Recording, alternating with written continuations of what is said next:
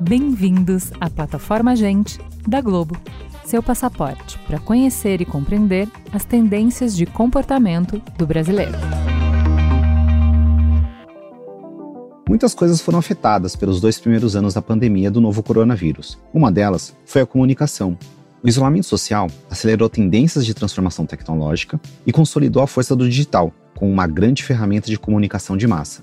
Não é de se espantar que influenciadores, uma profissão ligada de forma direta a essa nova tendência, já são mais de 500 mil no Brasil, segundo dados publicados pela Folha de São Paulo.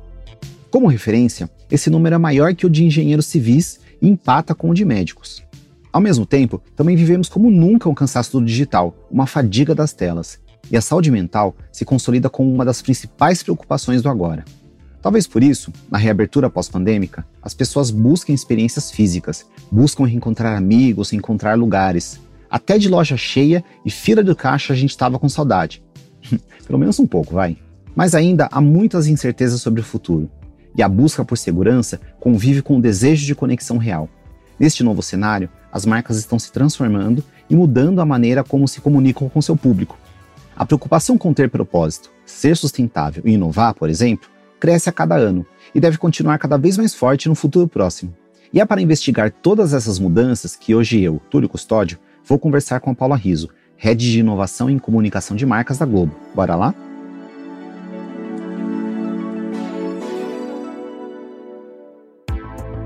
Nossa forma de consumir mídia já não é mais a mesma que de décadas passadas. O mundo se transforma rápido. As novas tecnologias mudam nossos hábitos. E as nossas novas rotinas influenciam a criação de novas tecnologias. Na edição de 2022 da CES, a maior feira de eletrônicos do mundo, algumas tendências ficaram ainda mais claras o que a gente viu e que a gente já vem vendo, né? É assim, tipo, como as TVs cada vez mais estão emulando a experiência do celular, a experiência móvel. As TVs estão se tornando aparelhos mais flexíveis, menos fixos, que podem até ser levadas de um cômodo para outro. É uma perspectiva que, para Paula, trata os dispositivos como algo tanto de uso coletivo quanto individual.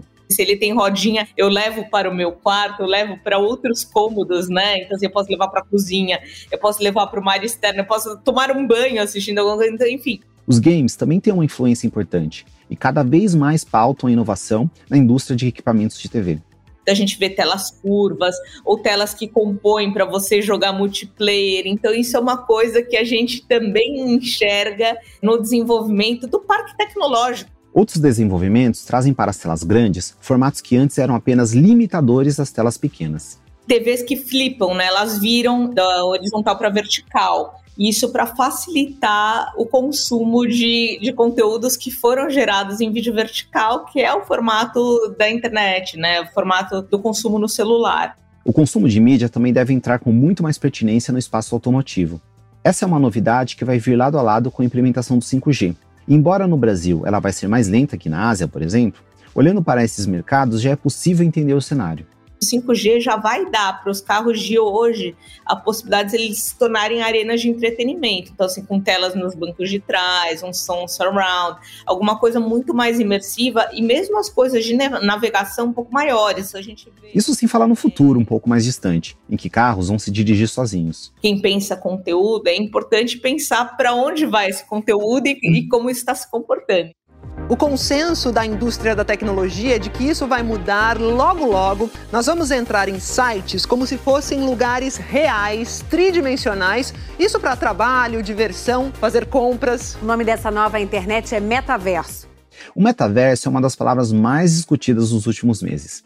Ela não sai da boca das pessoas que pensam no futuro da internet e da mídia. Mas para a Paula, ele é apenas um conceito né? Assim, não é uma coisa, ele é um conceito que se materializa hoje através de plataformas, muitas delas games, né? Segundo ela, o que é visível nos eventos que discutem indústria de comunicação e de tecnologia é uma vontade de experimentar é um pouco uma tentativa das marcas tatearem, colocarem seus pezinhos, experimentarem, verem a adesão do público, verem também como as suas marcas se comportam nesses ambientes, né? E a gente mesmo na Globo testou algumas coisas já nesse formato. É a possibilidade da gente fazer um evento da gente fazer uma inserção e, e da gente enxergar isso como uma possibilidade de experimentação mesmo. Outra tecnologia importante, já muito bem consolidada e que causa impactos profundos na comunicação, é a de coleta e análise de dados, a chamada Big Data, e não apenas para deduzir as vontades do consumidor. E a possibilidade de mapear mesmo, rastrear e tudo mais. E essa é uma questão que é uma questão sensível, que tem a ver com como as marcas tratam esses dados, né? Com a tecnologia ficando cada vez menor e mais invisível e a coleta de dados maior e mais robusta, questões que envolvam segurança e privacidade vêm à tona. Transparência é um fator-chave. Paula cita como exemplo as palestras de Ray Fields-ME, ex-executivo-chefe da Nintendo, e de Francis Hogan, delatora do Facebook, no SXSW deste ano. Eles bateram muito forte em como o modelo de negócios de empresas como Meta não respeitam a escolha e a privacidade das pessoas. Então, assim, uma crítica muito severa em relação a isso. Para a Paula, quando você coloca as pessoas no centro, a ética também se torna um valor central a transparência para o consumidor final vai ficar cada vez mais no centro. E acho que assim é isso, a gente fala com pessoas, né? Então, assim, é uma condição básica, né? Tipo, o respeito, o direito a essa transparência. Para Paula, as marcas estão preocupadas com a segurança de dados e com deixar mais claros seus usos, mas que são questões que ainda precisam amadurecer já tem em vigor a Lei Geral de Proteção de Dados, mas assim, é, é um avanço, né? Mas cada vez mais isso vai ser refinado e é como rótulo, né? Por exemplo, a gente pensa produtos de bens de consumo, os rótulos foram evoluindo. Mas, mais do que apenas adequação à lei, é também uma preocupação ética das marcas de serem corretas todos nós, né, tipo, anunciantes, todos os, os players da indústria criativa estão tentando entender como é que endereça isso, estão tentando enxergar é, também os perigos, as oportunidades, dizer, o que, que a gente pode usar isso para servir melhor as pessoas, enfim. Junto com o tema da transparência e segurança, vem também a discussão sobre a justiça racial dos algoritmos. O Twitter está investigando se os algoritmos usados na rede social acabam reforçando o racismo, né, Lins? Pois é, uma história confusa, mas que muita gente pode até se identificar com ela. Tem toda uma pauta, porque hoje a inteligência artificial, por exemplo, não reconhece os rostos negros. Então, assim, é um problema isso. Então, eu acho que tem algumas coisas que a gente começa a enxergar e que são coisas para a gente pensar e refletir. Eu acho que são grandes pautas para os próximos anos também. Se são muitos os desafios, as novas tecnologias também oferecem possibilidades incríveis para a comunicação de marca. Antigamente a gente pensava assim, cara, o trabalho criativo é um trabalho de craft, de inspiração, de trazer grandes ideias, de contar boas histórias. Continua sendo. Mas o que a gente vê cada vez mais existem projetos, campanhas que nascem, que têm como raiz é, a tecnologia e os dados. Paula cita três campanhas atuais que são emblemáticas desse momento criativo tecnológico. Primeiro, um projeto da Cadbury da Índia, que permitiu que pequenos negócios do país tivessem uma propaganda estrelada por um grande artista de Bollywood, Shah Rukh Khan.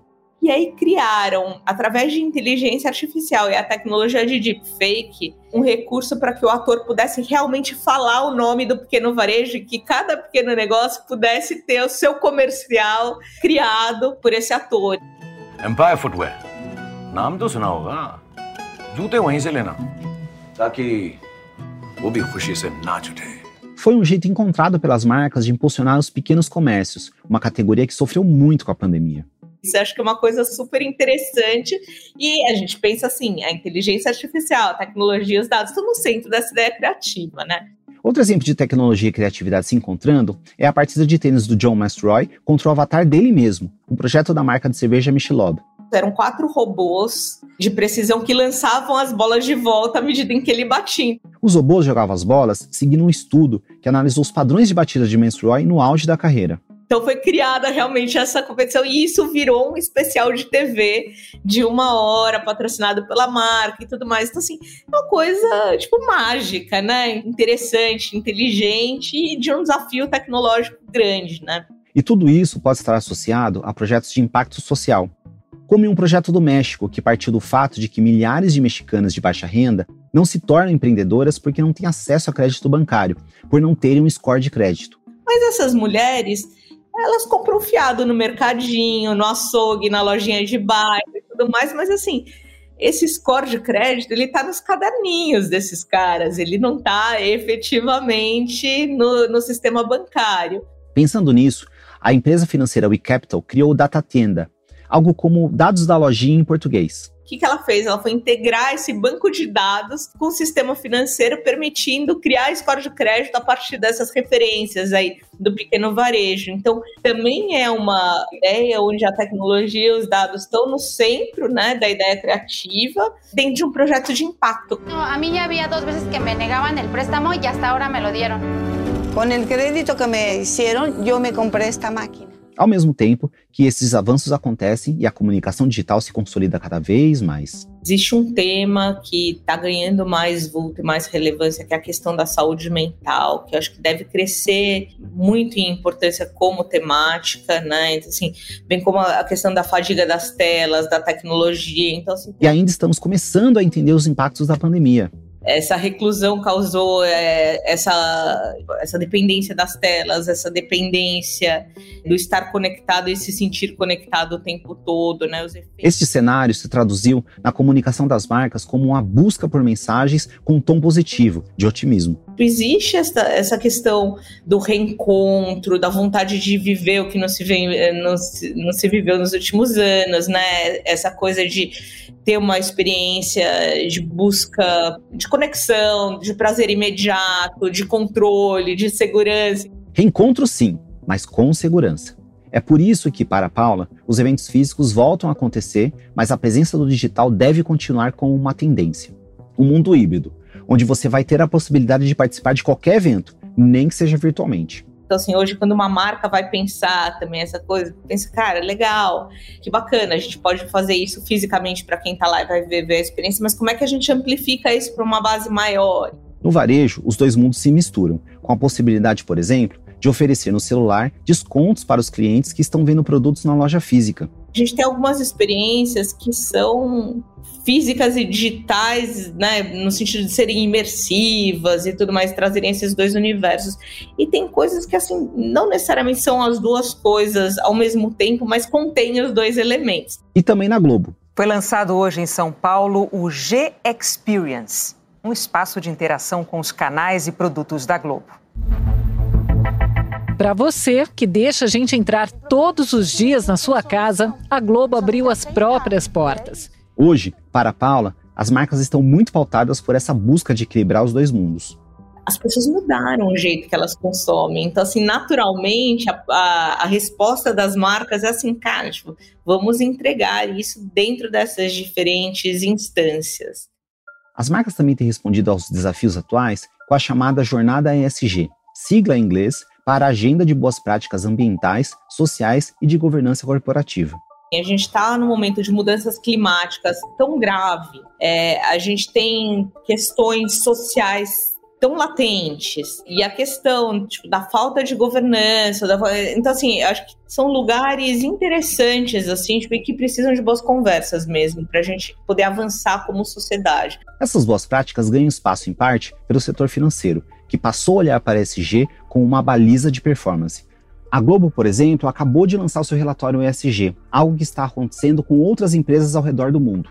A gente tem uma preocupação das nossas produções serem cada vez mais verdes. Pô, isso já vem de alguns anos. Só que, assim, isso é uma coisa que ficava dentro de casa. Então, assim, que legal que a gente pode dividir e inspirar. Inspirações de futuro que, diz Paula, também podem vir dos criativos, dos contadores de histórias.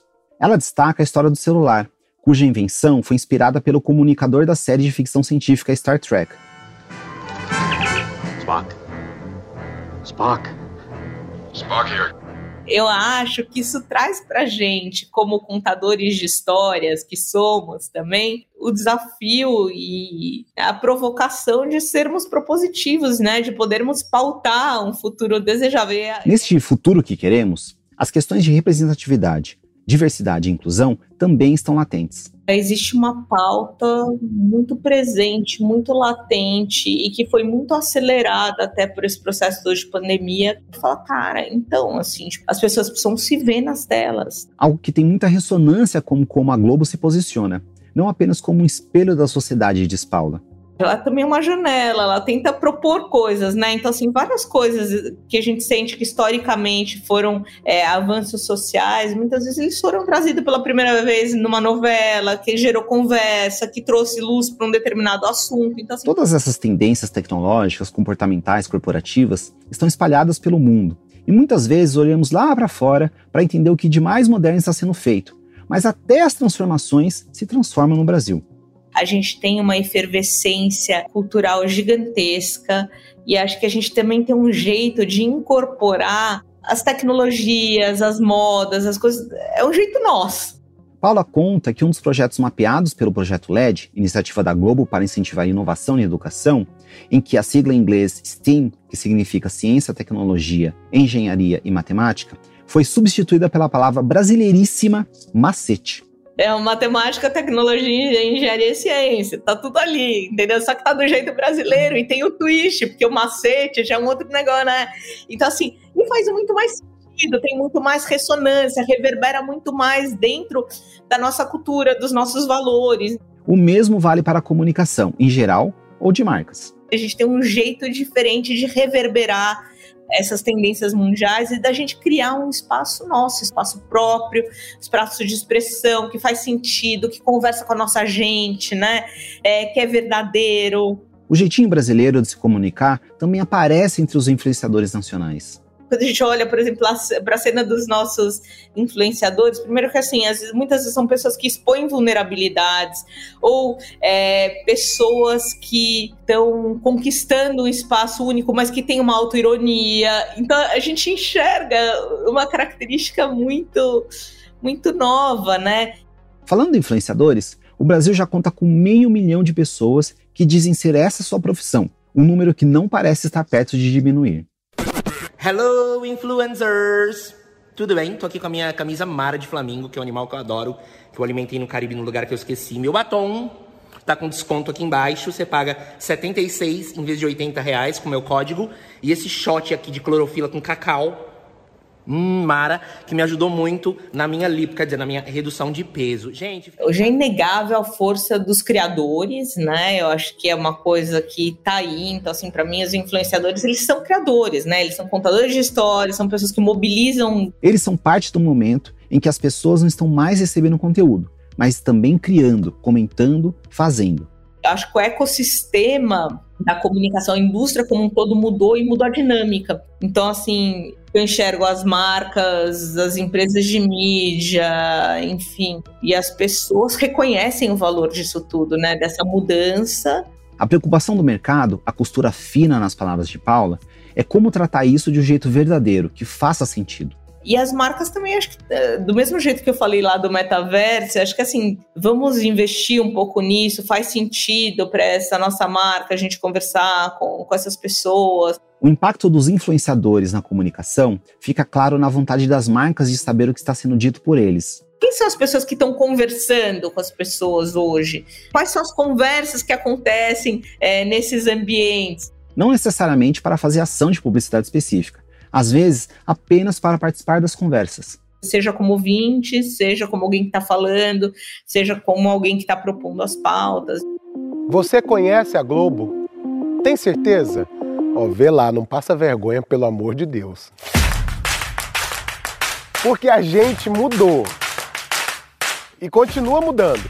A Globo, claro, como uma grande empresa de comunicação, está bastante ligada em todas essas mudanças.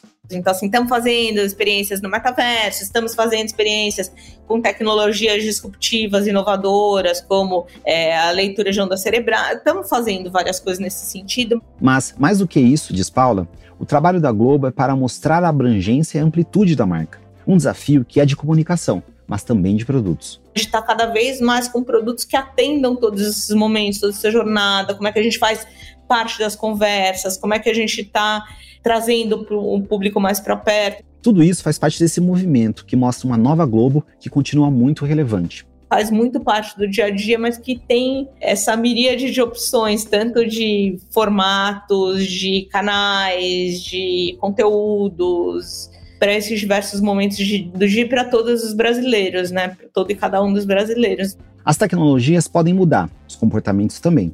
Mas uma coisa é constante: Nossa vontade de criar e de comunicar vai continuar encontrando usos para toda inovação que apareça, seja na tela da Globo, seja nas equipes criativas das agências de propaganda, seja na rede social de um pequeno influenciador com poucos seguidores, mas muito impacto na sua comunidade.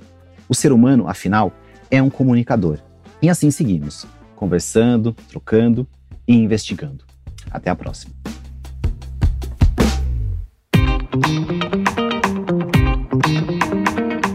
Gente é onde tudo começa. É o ponto de partida. Gente é matéria-prima para criar algo novo e relevante. Uma fonte de conhecimento viva que revela comportamentos, histórias e tendências. É inspiração. Sua próxima grande ideia começa com Gente, a plataforma de insights da Globo. Para conhecer mais, acesse gente.globo.com.